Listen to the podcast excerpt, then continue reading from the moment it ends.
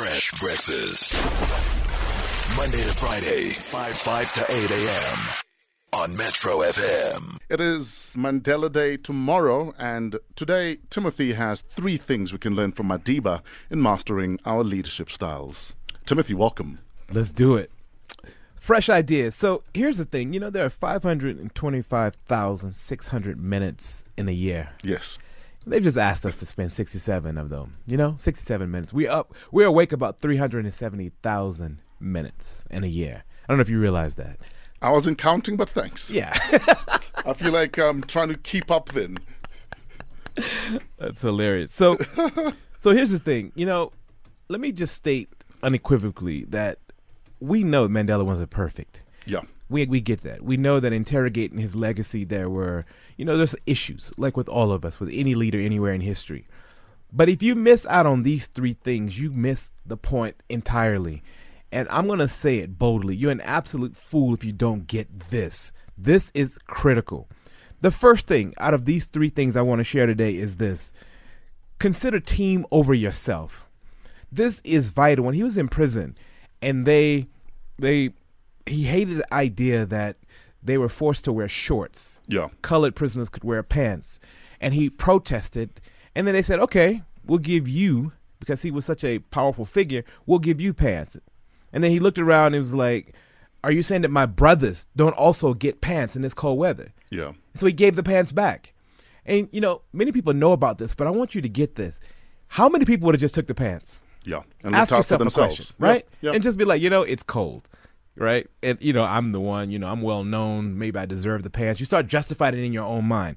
So it's very important to consider the team over because what happens? Then you rally everybody around you. You gain trust, and people go, you know what? We really are family, and they got through it because they were family. And if you took note every time Madiba spoke, he refused to be given credit for anything. He always said it was me and other people. Always. Boom, the team, absolutely. Yes. And we need a little bit more of that. Would you agree? A hundred percent. But we know Fresh Breakfast is a team. Hell yeah. So, break down the myth around your name.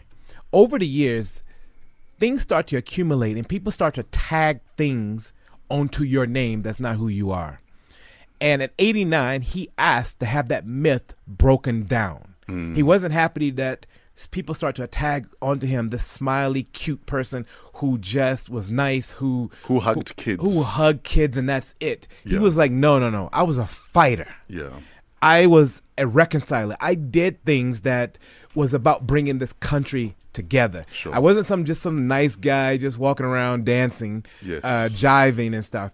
I was serious about it. So the foundation worked really hard to break down the myth. They took his face off of everything and they start using his hand as a symbol for giving, hmm. pulling people together and so forth. So look at your own personal brand narrative. What's been tagged onto you that's not who you are, and work hard symbolically and on, on a very practical level to break down the myth. And then finally, this is by far for me the most important thing Yeah. master your emotions. Who are you when all hell is breaking loose? Who are you in the face of disappointment? Who are you when chaos is all around? Because your character is defined in those moments. Mm. I want to read this really quick.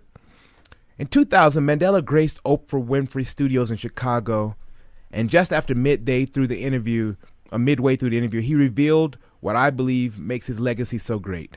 Oprah asked Madiba to elaborate on how he managed his emotions during the peace talks, and he answered, Our emotions said, the white minority is an enemy. We must never talk to them. But our brain said, if you do not talk to these men, your country will go, go up in flames. Mm. And for many years to come, this country will be engulfed in rivers of blood. So we had to reconcile that conflict. He says, and our talking to the enemy was a result of the domination of the brain over emotion. Sure. And if you you have to learn to dominate. I'm talking about that internal war is everything. There's so many mm. times I'm in the middle where I see myself little going off the edge. And I start to go, who am I right now? And I really want people to take this week and start asking yourself, who are you in the middle of disappointment, in the middle of fire? Who are you in those moments? And I think, you know, over the maybe you take 67 minutes and figure that out.